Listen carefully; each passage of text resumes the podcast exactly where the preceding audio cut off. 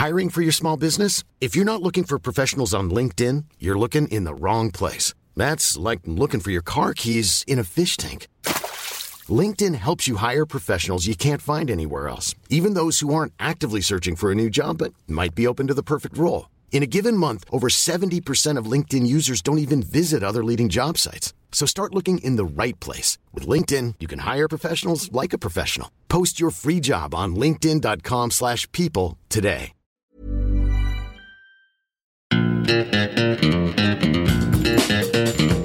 Hi there and welcome to Stock Club, a podcast brought to you by My Wall Street. I'm Mike, and joining me on today's episode are Amory and Emmett from the My Wall Street Analyst team. Today we break down the blockbuster acquisition of the WWE by the Endeavor Group, which will be merging with the UFC to form the most testosterone-fueled business on Wall Street. Aside from the iron bars and choke slams, Emmett takes on Chinese electric vehicle maker NIO, and we do a mini deep dive on the freelancer industry. Amory, Emmett, welcome to another episode of Stock Club. Amory, you're welcome back. Took 2 long weeks without you. Me and Emmett were trying to hold up the fort.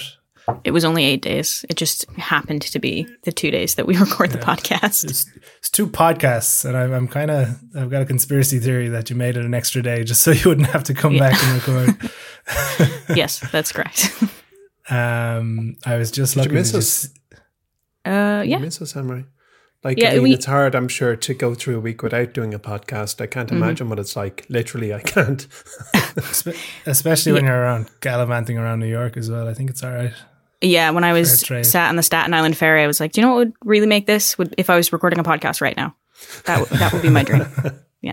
What was your best dining experience, Amory? Sorry, Mike. We're going to have to nail our timing on the openers. Our openers' timing are awful, and then we get into stride. But anyway, talk to us, Amory. What was your best dining? Best dining experience? I had Sri Lankan food on Staten Island, actually, and I'd never had Sri Lankan food before, and it was really good.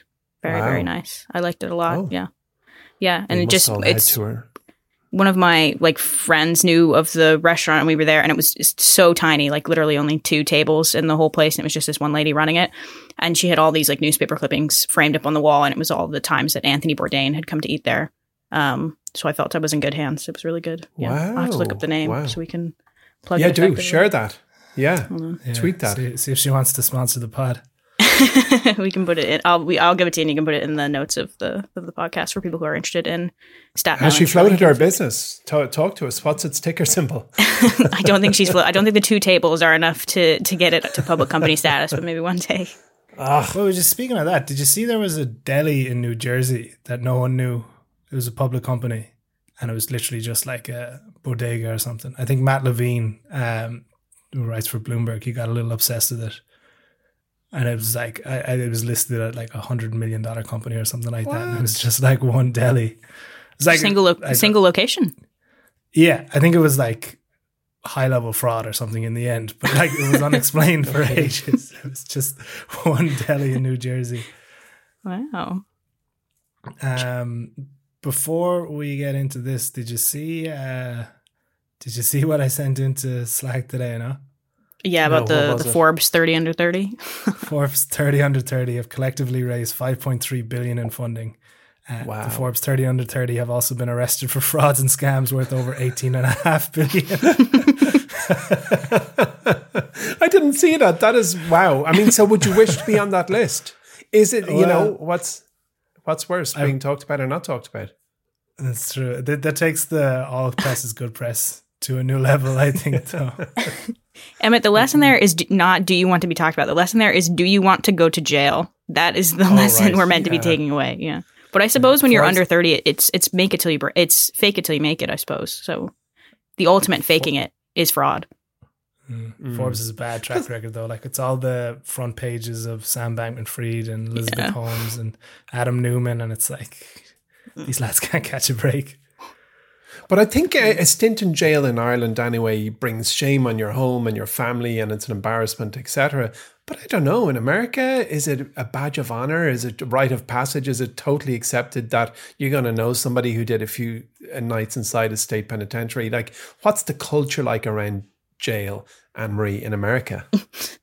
I don't know, because we do have those funny stories of some celebrities going to jail, like Martha Stewart very famously went to jail, or all of those celebrities that got caught up in the Varsity Blues scandal where they had been bribing to get their children into college. Like a bunch of celebrities there, they went to prison for like 2 to 3 weeks. Like it wasn't a major thing.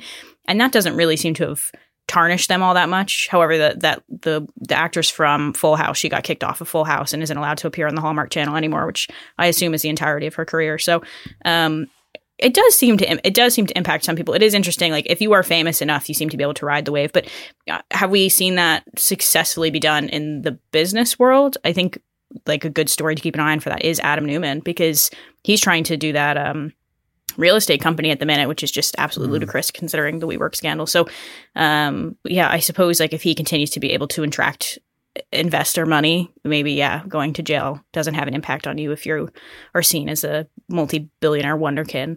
But I think for the vast majority of the population, going to jail is not what you want, because you can't vote, and you know there's you can't like leave the state, stuff like that, you know. Before you mean you can't vote ever again, is that right? Yeah, some states have laws that you lose the right to vote. Oh, that's a bit okay. We need to start the pod, but I want to tell one really bad joke first. Okay. A guy is in an interview and he's like, "Oh, I'm really impressed by your CV, blah, blah, blah. You have a 2-year gap here. What was going on?" He's like, "Oh, I was in Yale." I was like, "Oh, wow, Yale. Really impressive. You got the job." Your man goes, "Thanks, man. I really needed this job." Okay, yeah. Before we get kicked off, we'll start the actual podcast. And this is an interesting one to start off. So the WWE has been in the press a lot recently. It's been looking for a buyer, and after months of searching, it finally found one. That's Endeavor Group, the parent company of the UFC. It's not going to be an ordinary acquisition. The WWE has agreed to merge with the UFC to form a new public company. No official name yet, but it's going to trade under the ticker TKO. Anne-Marie, talk us through this deal. Yeah, it's definitely an interesting one. So Endeavor, which is this like massive entertainment agency conglomerate, will own a 51% stake in this new organization that'll be created, while WWE shareholders are going to have the remaining 49%. According to the terms of the agreement, the deal is going to value the WWE at about $9.3 billion, and the UFC, which is currently owned entirely by Endeavor, will be valued at about $12.1 billion. That's not too bad. That's a pretty good premium for the UFC, which was only acquired a couple of years ago at much less than that. The transaction is probably expected to close the second half of 2023. So far, the market seems pretty lukewarm on it. It's kind of hard to tell that, you know, that we haven't had a great week. So, you know, you don't know what's just like regular jostling around and what's actually reactionary. But both WWE and Endeavor shares declined on the news, but not substantially, just anywhere between 2 and 5%. So not too bad. Interestingly, Ari Emanuel will act as the chief executive of both Endeavor and to the new company, while Vince McMahon will be the executive chairman, and Endeavor president and COO Mark Shapiro will also work in the same roles at the new company. It's interesting to see Ari Emanuel come on board. He's been quite a success story in this space for probably the last 20 to 25 years. So will be interesting to see him kind of fostering the WWE. Bit of history in the WWE itself. It was founded by Vince McMahon. How do you pronounce it? Clearly not a fan. Yeah, it was founded by his dad in the early 20th century, and then he kind of made it into this incredible company that it is today. He actually had to buy it from his dad in 1982. He didn't leave it to him, which I thought was kind of funny. And he really has like made it into, you know, the place where Hulk Hogan is and Dwayne The Rock Johnson and Dave Bautista and John Cena, and made this incredible empire. But he is a bit kind of defamed now at this point, because last year it all came out that he had paid millions of dollars of company money to quiet some victims of sexual assault within the company. And so he was pushed out, and then he like miraculously returned in January of this year. So yeah, kind of a weird situation has happened, but definitely an interesting turn of tale for the WWE. Yeah, there's a bit of a dark backstory there. Did you see the photos of Vince McMahon? I think it was on CNBC when they were announcing the deal, no? No. Oh, he looks like he showed up in disguise or something. It's like he's like really bad dye job on the hair, and then this like really thin pencil mustache. Oh. Oh no, you should look it up. It's very strange. But how do you guys know this fella? Like, who is this guy? Did you both Vince McMahon? I don't know who Vince McMahon is. WWE, WWF. I feel like I'm the only one who knows anything about the wrestling. Hold on a minute. Is he like the host of WWE? So he was the owner, CEO, but he also comes on the show. I've seen him in SmackDown. He fought Donald Trump once, didn't he? Wasn't that a plot? He fought Donald Trump in a loser shaves their head match. Oh, okay. Yeah. Have I actually there's a few other pillowcase full of mushrooms? What is happening here? Yeah. I feel like I'm the only one going to be contributing to this. Yeah. But, okay, right. So you guys know all right, Vince McMahon. I'm going to shut up. No. But before we get into Vince McMahon, I think you mentioned Ari Emanuel. And I think this is a very interesting character. He is, yeah. Tell us more about him. And is it true that Ari from Entourage is based off? It is, yeah. I saw that in my research. It is based on him. He's the founder of Endeavor Talent, which is now one of the most premier talent agencies in the world, particularly after it merged with William Morrison back in 2009. William Morrison was long considered to be one of the premier agencies in Hollywood with a lot of big name talent. Currently, he oversees the management of people like Oprah Winfrey, Martin Scorsese, Robert De Niro, and Adam Sandler. These are very, very famous people. And they have hundreds of these type of celebrities. So we had quite a lucrative deal. On top of this, Emanuel also serves as the co-CEO of IMG, which was purchased by Endeavor in 2013. You may have heard of IMG be referenced on things like Top Model. It is a massive modeling agency, sports agency, and entertainment agency. Pretty much, again, any very famous model that you know has an IMG contract. It's kind of a great story, though. Emanuel started out in the mailroom of the CAA agency and then worked his way up and then decided to found his own agency, Endeavor, in 1995. Interestingly, one of Endeavor's first big clients was actually Vince McMahon. He signed with them in 1996, which is crazy because at the time, the WWE was quite famous and he was making a big name for himself as his own kind of, entertainer entity thing. And a number of agencies were bidding to be his representation. So it's quite interesting to see him go with a smaller company. He's always said he's been very impressed with Ari Emanuel. Apparently, the executives have theoretically thrown around the idea of a WWE UFC combination for a while because they've maintained, stayed friends for several decades. But it really only became a possibility after McMahon returned to WWE at the beginning of the year and announced that he was looking for a buyer.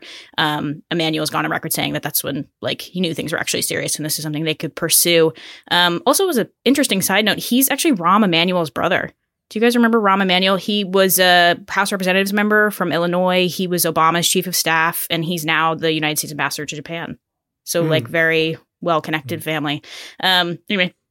Back to Ari. He is known for kind of being insatiable. He's always making deals. He's pushing into new avenues. He tried to IPO the company 2 years ago, but got upset when he couldn't get the valuation he wanted. So that prompted him to push Endeavor to buy out the rest of the UFC. At the time, they only owned 50.1%. And he said, listen, if we buy out the rest, we can increase our valuation. So they did that. Prior to IPO, they bought out the rest of the UFC. And then he was able to get the valuation he wanted. And then they IPO'd back in 2021. Overall, Emanuel has plenty of experience across the entertainment board, from media rights to merchandise to talent management. He seems to definitely know what he's doing. It was definitely instrumental in making the UFC into something that's far more revenue generating than it was 10 years ago. However, this is the largest acquisition he's ever overseen or the company's ever undertaken. So it'll definitely be interesting to see if the live sports entertainment demand continues, because that's definitely what they're kind of betting on at this point with this acquisition. Yeah, and mentioning the UFC there, I think that's a very interesting part of this story. It was bought in 2016 for about $4 billion. This deal is going to value it at 12, so tripled in the space of 7 years. So I'm interested to see. They kind of mentioned they'd use the same playbook for the WWE and what that means for the future of this company, the combined entity of the two. Yeah, so Endeavor's president, whose name is Mark Shapiro, he basically said must-watch TV is a rarity these days, and unicorns like the UFC and WWE will always be heavily in demand. Interestingly, something that caught my attention is that the WWE currently streams on Peacock, which is NBC streaming service, but its streaming rights are going to be up for negotiation next year. I'd say that's going to be huge. I'd say that they have the potential to generate billions of dollars simply off of streaming rights. The WWE seems to be in somewhat of a resurgence at the minute. It does seem to be floating back into popular culture. So this could be a really big make or break moment for the company. And UFC streaming rights was really something that kind of pushed the company into modernity, into revenue generation again.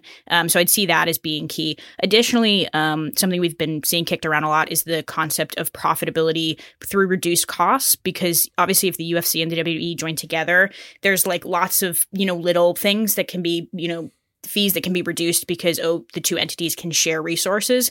That was actually something, again, that the UFC benefited from when it joined Endeavor. It saved $70 million.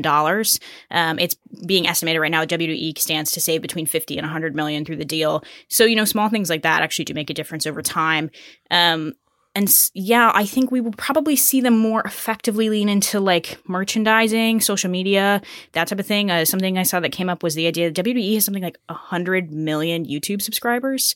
Like they have a highly lucrative fan base. I don't think they're probably being effectively monetized. And I've seen the UFC be quite effectively monetized. It's very expensive to like get passes to watch those individual matches. So there's definitely potential here to be making more money. So it'll be interesting to see them apply the same rules. Who are the big names in both sports? Who's the big name WWE? Is it still Randy Savage, yeah? Randy Macho Man Savage, yeah. I think it's John Cena. John Cena. There's a great stat about John Cena. He holds the record for the most Make-A-Wish wishes granted. So obviously a very good guy.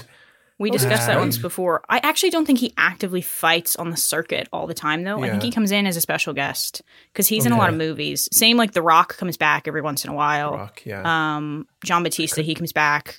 But the big ones at the minute... Interestingly, you know Ronda Rousey, who used to fight in the UFC? Yes. She's now fighting in the WWE. Yeah. What? Hold on a minute. UFC is the real deal. This is where they actually hit each other hard and you tap out. It's Conor McGregor sport, right? Yeah. MMA, yeah. So there's two crossovers. Ronda Rousey and Brock Lesnar. I've heard of him. Yeah. So basically, we might get some kind of Super SmackDown or whatever it's called with John Cena or The Rock and Conor McGregor. And we will soon see a Hollywood actor's demise in a matter of seconds, I suppose. I mean, I do think that there is a natural progression in fighters, to be fair, to move from the UFC to WWE, because like you are less at risk with WWE because it's like a stunt training. You know, it's a whole like it is meant to be faked. Yes, they do get injured. But certainly less so than they would in a UFC fight. And so I feel like if you're a fighter who's considering retirement like Ronda Rousey was, she already has all the training and the physicality of a fighter. So why would you not transition to the WWE where you could probably continue to make money for a couple of years, but you're not as at much physical risk? Well, that's true. And the name and the kind of like talking. Yeah, that's all smack like, talking. WD is well. But it's interesting not to nerd out too much that like college wrestling and Olympic wrestling are the pinnacles of amateur wrestling, which is the real deal. And forever, there was nowhere to go after that except into pro wrestling, really. And then MMA became this route that so many of them go now. So it's funny, like there's a lot of crossover there, more than you kind of realize, because, you know, Scotty Too Hotty does the worm around the ring and stuff in the WWE, like. But no, it is. It's interesting. But before we get too excited about it, because there are a lot of like macho testosterone steroid jokes to be made, there's quite a sinister side, I think, to both companies, which is fair to say. Like the WWE's famously treated fighters very poorly. We mentioned Vince McMahon is currently being investigated over a number of hush payments around sexual misconduct. And then the UFC is also known for poor fighter pay. And its president and frontman Dana White was recently caught on camera slapping his wife in the face in a nightclub. What? Yeah. I think that was only a couple of months ago. So, like, it's a very problematic combined entity, and you can kind of pick out the good bits of it. But in terms of, you know, we always mention this investing moral compass. This has to put the new company pretty low on the list, surely. Yeah. Ironically, it's like quite reminiscent of food delivery companies or Uber. Like they get away with treating their staff poorly because they're independent contractors. Like they in no way are like possessive of the fighters. You know, they don't provide them with any kind of insurance. They don't like help them pay taxes or anything. And they're actually, particularly in the case of the WWE, they are historically not very well paid. Which I know I just said, oh, they're at less physical risk than fighting in the UFC, but you do still see reports of, I remember, I think it was John Oliver did a comprehensive report of WWE fighters, and like they're still getting concussed multiple times a year. They still have the potential to blow out a joint. Like they still have all of this stuff going on, and you would hope that they would have a comprehensive retirement and medical package that would take care of them, but they don't. So yeah, I think there are issues. Huge pressure around steroid use, I think, as well. Yeah, which also puts your long-term health at risk. And then, you know, maybe with the UFC, you could argue, oh, it's a little bit better because the fighters tend to go into, you know, like a 6 or a 9 month training period, and then they go into one massive fight, which has the potential to give them a huge payday. But there are still so many risks. Like you can get injured in training. You can, you know, be horribly injured or die in a fight. Like there's just, you know, you just have very little assurance. And then as you mentioned, the stuff around Vince and like Dana White, like those are risks. Like what struck me the most is the fact that like this deal could only go through because Vince came back to the company in January. Like that has been stated by multiple people within the company, but he is a definite risk because he's under a federal investigation. He just signed a 2-year contract, so he's not going anywhere for the, you know, foreseeable. And I was very surprised by that Ari Emanuel didn't decide this was a good way of getting rid of it. And I think, to be honest, like he gave an interview, Ari Emanuel did, where he was like, oh, I feel that he has been punished enough, which I kind of don't really understand because number one, he could still go to prison. And number two, like he has yet to prove that there is that he personally or the company has put in any kind of infrastructure to protect staff from him in the future, because he's proven over several decades that he has like his predatory behavior in the workplace. So, you know, bringing him back is a definite risk. You open the company up to lawsuits. You open up the, you know, they often credit him with being really important in the creative aspects of the WWE. If he is this like necessary cog that you can't live without, if he gets fired in 6 months, does that threaten the future of the company? I would say yes, it does. It also just, I think people are better now at like holding not only individuals but companies to head when it comes to issues like this. You know, I would say there are some people who will probably be unimpressed to see this man allowed to return to the business. Like it's less than 6 months since he was let go. You know, that's not exactly a repentant period of time. So yeah, I don't think it's smart to, I don't know. Like it's certainly an investor risk, I would say. I mean, not even letting him back, but putting him beside someone who's also shown to be very problematic as well. Yeah. Yes. Okay, so we'll finish on a low note there for frog splashes and choke plans. Hiring for your small business? If you're not looking for professionals on LinkedIn, you're looking in the wrong place. That's like looking for your car keys in a fish tank. LinkedIn helps you hire professionals you can't find anywhere else, even those who aren't actively searching for a new job but might be open to the perfect role. In a given month, over 70% of LinkedIn users don't even visit other leading job sites. So start looking in the right place. With LinkedIn, you can hire professionals like a professional. Post your free job on linkedin.com/people today. Since 2013, Bombas has donated over 100 million socks, underwear, and T-shirts to those facing homelessness. If we counted those on air, this ad would last over 1,157 days. But if we counted the time it takes to make a donation possible, it would take just a few clicks. Because every time you make a purchase, Bombas donates an item to someone who needs it. Go to bombas.com/ACAST and use code ACAST for 20% off your first purchase. That's bombas.com/ACAST, code ACAST. All the rest. Moving on then, we have an interesting company up next. Emmett, you're looking into this. It's the Chinese electric vehicle maker NIO. So the Chinese EV industry has long been seen as an area of huge potential. I think 1 in 4 cars in the region are now sold. 1 in 4 cars sold in the region are now electric. So Emmett, before we discuss NIO's performance, can you tell us about the business?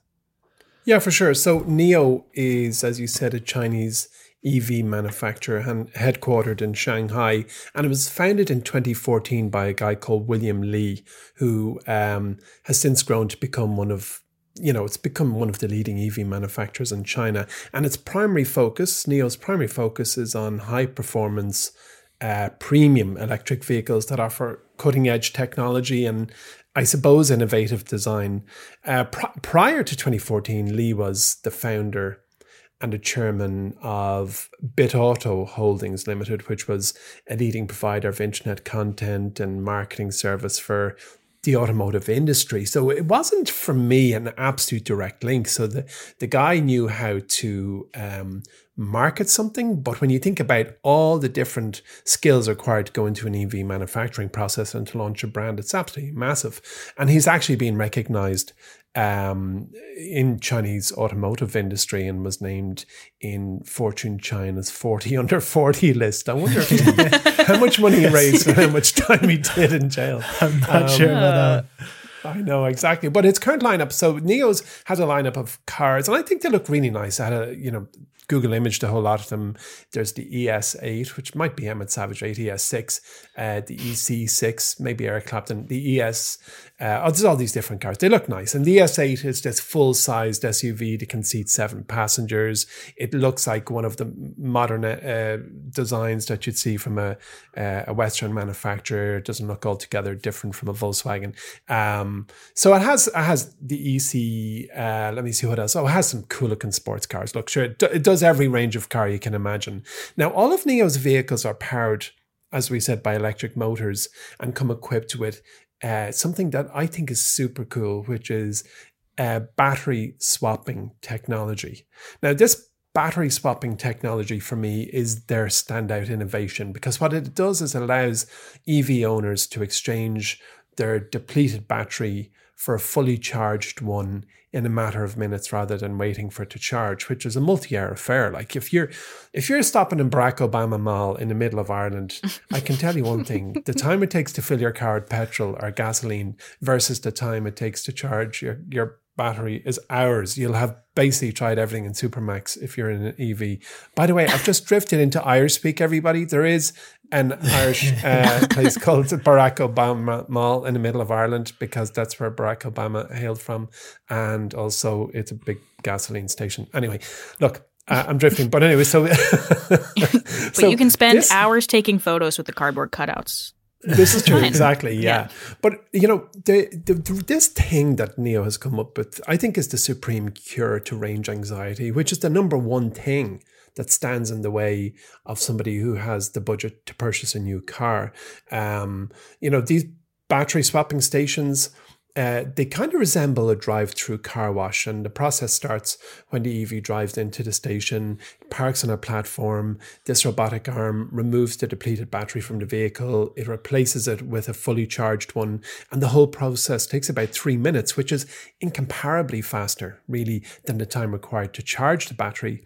And by the way, their swapping technology also incorporates intelligent battery management software that monitors the performance of the battery and identifies any issues that need to be addressed. And this basically ensures that the batteries are always in good nick, they're in good condition, and they're performing optimally. And if you've ever had a smartphone for more than 5 years, if you like, you've absolutely noticed that batteries deteriorate.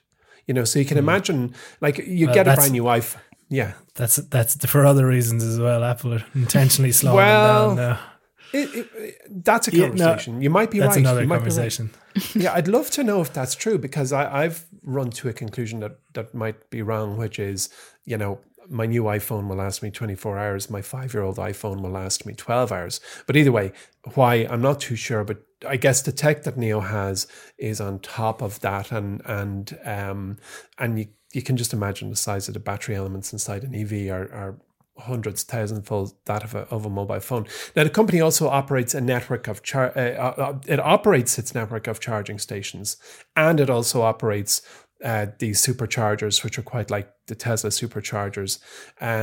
So for all of this, NIO has gained a lot of attention. It's received loads of accolades for its vehicles, and in 2021.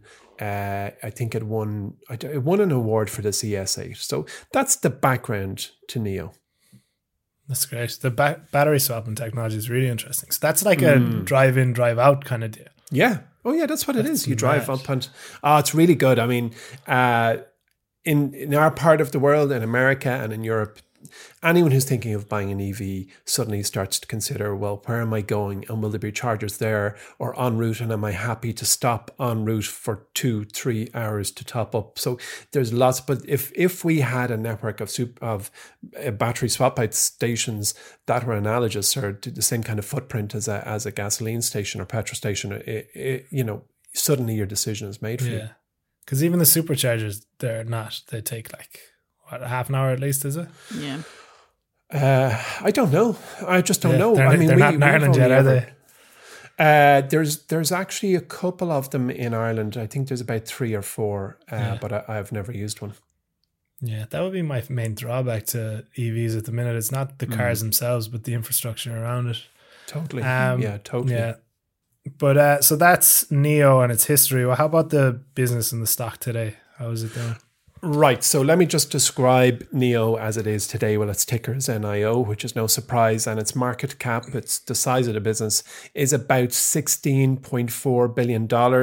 It's not profitable on a trailing 12-month basis. Now, during the week, it reported pretty impressive growth. It posted 34% increase in vehicle deliveries last calendar year, and a 36% increase in revenues. So in numbers, that's 122,500 vehicles were delivered in 2022. So 122,000 vehicles 2022, or about 1/8 of a million. It also posted a significant loss for the past year and is expected to post another big loss this year, like specifically loss from operations of 2.3 billion and a net loss of 2.1 billion. And the thing is, analysts expect the company to post a bigger negative number this year.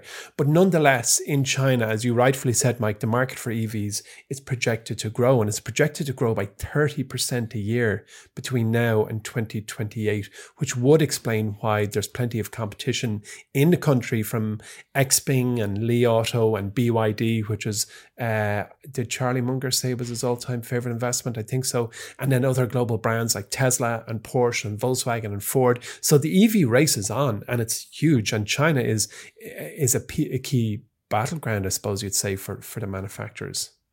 Oh, absolutely. And then I'm surprised we've been talking about EV so long without mentioning Tesla, but I think you have to compare it to Tesla in some way, especially because Tesla has made such a hullabaloo about getting into China and that being one of its key markets. So how does NIO stack up there? Yeah, and that to me is that question. So NIO delivered 31,000 of its EVs in Q1 of this year, January, February, March, 31,000, which was at the low end of the range it projected only a month ago. So it hit its estimated within its range, but deliveries in Q1 were still down from 40,000 the prior quarter. So Q1, 31,000, the quarter before, 40,000. Tesla, on the other hand, rolled out a record number of cars in the same period. Now, I'm not talking about China, but I'll get there. So this is down to the fact that Tesla and Elon Musk decided to slash the prices of their vehicles by something between 6% and 13.5%. So Tesla delivered 422,000 vehicles in the first 3 months of 2022, actually nearly 423,000 vehicles in the first 3 months of 2023, which is 4% up on the previous quarter, unlike NIO, which was down in the previous quarter. Or to put it a different way, it delivered about 13x more vehicles in the quarter. And what's really interesting is that it appears that a large percentage of deliveries came from vehicles produced in Tesla's Shanghai Gigafactory. And this little price cut, if you like, has caused an absolute price war amongst competitors, which has resulted in an increase in sales of Tesla in China. Now, Tesla doesn't break down its delivery and its production numbers by region. However, there's other sources that allow you to infer that number. And there's a body called the China Passenger Car Association, CPCA. And according to them, Tesla sold 140,000 China-made vehicles in January and February. The March numbers weren't available. So when you just think about that, it had 140,000 vehicles in the first 2 months sold from the Chinese factory, which infers they were sold in China. And if Tesla's March deliveries match February's, it means that it would be about 50% of deliveries that were made by Tesla in Q1 came from Shanghai. So as much as NIO looks good, and it does look good. I mean, they've done something that looks good and very clever tech with the battery swapping. I believe they're in a war with what I regard as the Apple of cars, which is until, of course, Apple entered the car market. And then I better update that analogy. Yeah, that's great. I'd be slightly worried about the drop in the prices is the only thing. Do you think the EV space can get busier and busier? Well, the one thing I would say about that, Mike, is that the thing that Tesla and indeed Elon Musk have an expertise in is data. And there's no way that price was dropped without some very rugged data about the price elasticity, like how much more of the market were they going to grab by making that subtle enough change. And I presume they have the operational efficiencies or lead and EV manufacturing efficiencies based on the others, so they could actually meet their demand. So I appreciate that dropping it in a range between, you know, whatever 6% and 13.5% might look like it's just a kicking the tires, so to speak. But I'm certain that this has been done with a stack of MBAs and data scientists who have nailed the right price for that market. And the numbers so far are speaking the truth. Yeah, so more thought out than our 17% off for Paddy's Day sale anyways. Okay. On that note, instead of our usual promo for Charging and Fearless, you should still sign up to Charging and Fearless. It is a very good email. But instead of that, I'm asking you to respond to the poll we've included in this week's show notes. So we're researching ways to make Stock Club even more value for our loyal listeners. And you can help us by doing that by taking out 2 minutes of your day to fill in the survey linked in today's episode. Okay, so we are moving on to the freelancer industry. Now, this is an interesting topic, and we're kind of going to do two elevator pitches, but both of very similar companies. So Emmett, will you kick us off with the first? Yeah, I'm going to go with Fiverr, which is an online marketplace that connects every size of business, from, I suppose, sole traders through to, you know, multi 10,000 people, with freelancers who can provide a range of digital services that include like graphic design and copywriting and programming and all that kind of stuff. The company's platform has something like 3 million active buyers and sellers, making it one of the largest freelance marketplaces in the world. And I was quite impressed by their investor relations numbers and deck. I guess they got someone on Fiverr to do it because it's very easy on the eye. It'd be great if Fiverr had just like an awful logo, like Times New Roman, just a black on white or something. Oh, that's right.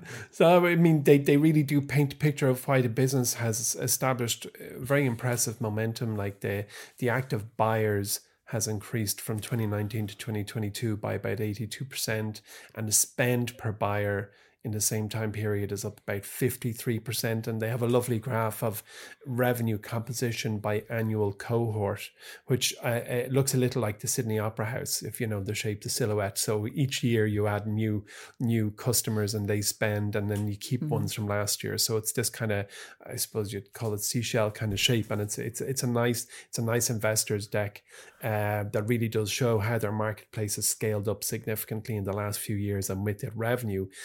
It added about 100,000 active buyers in 2022, and I think it boosted the average spend per buyer by about 12%, so more people spending more.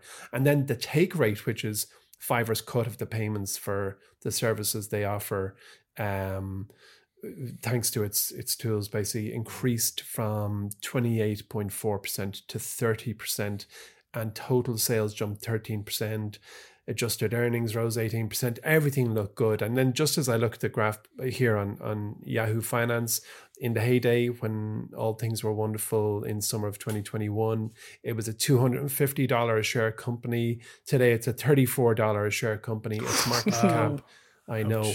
It's really fallen. I mean, it's just part of the minus 90% club that so many businesses have joined. And its market cap is about $1.3 billion. And needless to say, it doesn't pay a dividend. It doesn't have a PE ratio because it's still figuring it. But what I do like about the business, what I most like about the business is quarter in, quarter out, they're smashing analyst expectations. They're and a quarter on quarter, certainly over the last four quarters, the business is getting less lossy and is just moving now into positive earnings territory. So I think it's a nice business when you think it's in way better condition today than it was when it was $250, 2 years ago, and yet it's down 90%. So on the whole, I think Fiverr is a very attractive business and one that has done something difficult. A double-sided marketplace sounds easy, and you might say, well, there's no barriers to entry, but try doing it there. Actually, there's a lot of, I suppose, invisible barriers to entry into that market where you have to bring the right amount of people on both sides together at the right time. Yeah, I think it definitely was one of those COVID stocks everyone piled into. I also like the term less lossy, Emmett. I'm going to keep that one. Creative accounting. I should have worked for WorldCom. We are delighted to announce we're less lossy. Okay, Anne-Marie, you have a very similar company, but before you pitch the company, do you want to just kind of repeat why we're doing the freelancer industry, I suppose, because I think you raised the topic. It's how we kind of ended up pitching these, and I think it's a very interesting point. Yeah, so I read a Wall Street Journal article during the week that talked about how managers have become restless with the work from home trend. It seems that at least with the interviews that they had within this article, a number of managers are blaming employees working from home unsupervised for the current slowdown and regression and growth that many tech companies are facing. I would view that as pretty unfair because it's a pretty harsh macroeconomic environment at the minute. I don't think your employees working from home is the reason why you're losing sales. But consequently, we're beginning to see a drop in remote open positions. So LinkedIn reported that only 12% of job listings on its platform are currently remote, which is down from 20% this time last year. That is pretty unfortunate because remote jobs are more popular than ever before with individuals looking for flexibility and the ability to stay home. And that means that for many, if they work in certain fields, the idea of being a freelancer is becoming more and more appealing. On top of that, more and more companies seem comfortable hiring freelancers because, as we have just all witnessed over the last 6 months, tech companies laid off a tremendous number of people, which means they're now being very hesitant with hiring. They're saying, hey, like, do we need a full-time person to come in and do this? And that has meant more and more, like, large corporations, enterprises are saying, hey, like, we will very happily bring someone in from Fiverr or Upwork to do work for a couple months, and then we don't have to lay them off. They'll just float away.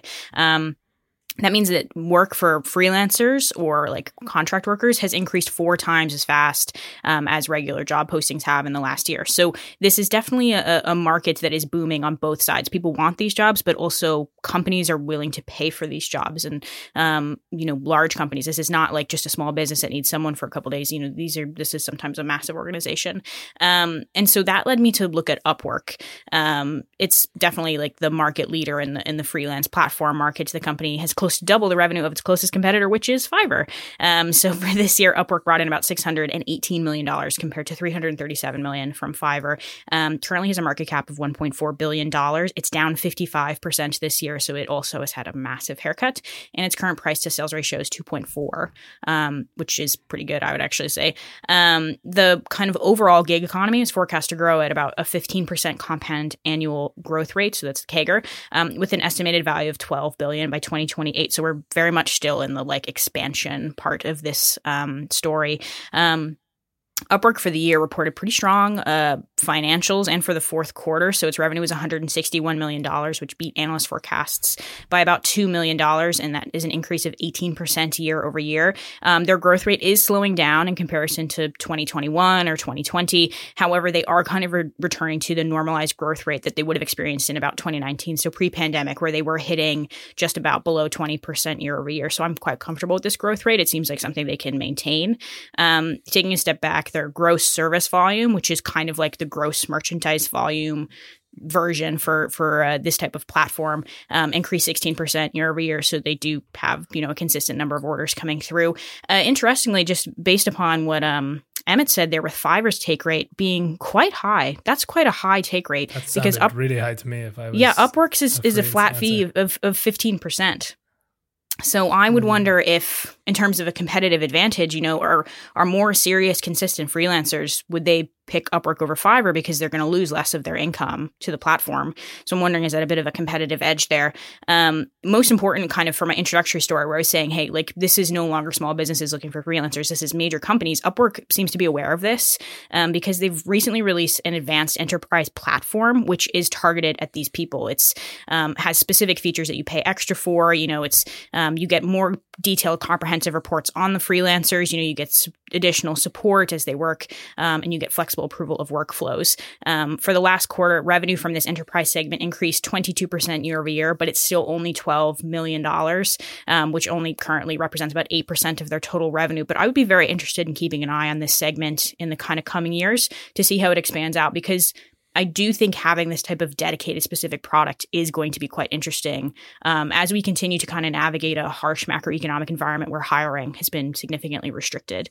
Moving on to profitability, the company reported earnings per share of negative 13 cents, which did surpass analyst forecasts of negative 6 cents. Hold on. Oh, sorry. Surpassed it by 6 cents. There we go. I was going to say negative 13 is not better than negative 6.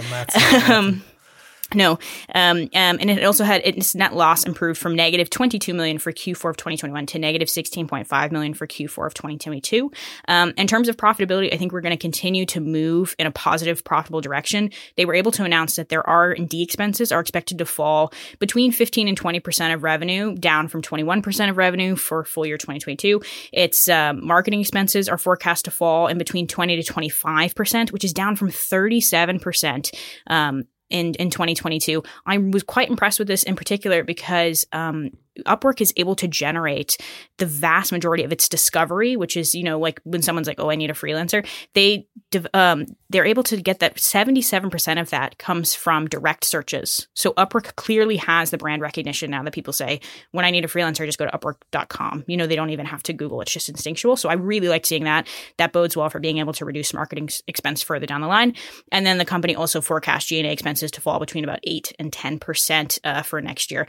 So overall, I was quite impressed with this. It's growing steadily. It's moving towards profitability. It seems to be working well. Yeah, I liked Upwork. I thought it was quite an interesting proposition, particularly at its current valuation. It's down substantially. So yeah. Yeah, I think Upwork is kind of trying to make, or maybe it has made that distinction of more contract workers rather than, you know, you go to Fiverr to make a logo, which is kind of the origins of Fiverr. Every job was just a Fiverr. You spent $5 and you got a logo done, or, you know, a quick blog piece or whatever. So yeah, it's interesting. I think I like what you're saying about the trends towards the freelance industry. I think there's a lot of potential there. Definitely, yeah. And I think it's going to be, you have to be attractive on both sides. You know, you have to have the best freelancers, but you also have to have, you know, the best positioning with clients, you know, to bring them in. So, yeah, I'm quite impressed with Upwork. I'm very interested in the enterprise product. Yeah, I definitely want to keep an eye on. Yeah, for sure. Emma, what's your thoughts on the freelancer industry overall? Yeah, I think the last 5 years we've seen more discombobulation in traditional working methods than in the 100 years before it. And I think it's going to be particularly expedited now in the advent of ChatGPT and the kind of new incarnations and new products that are going to derive from, let's just call it retail AI, but AI for anyone, plug-in AI.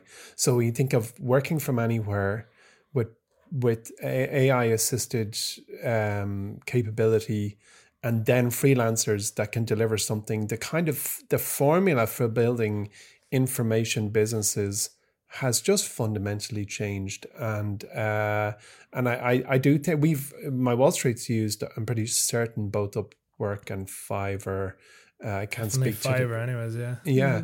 I can't speak to the customer experience. I think I used Upwork once, and I was fine. It was okay, but I just think that it is one of the pieces of the jigsaw that allows people to conceive a business and do it on a shoestring budget that even just 5 years ago would have been just not possible. So I do buy into the fact that it's a growth industry, and then people on the other side, the suppliers of the skills, can go work from wherever they wish. Right, Mike? Yeah, that's it. As he calls in from Italy. Go wherever you want.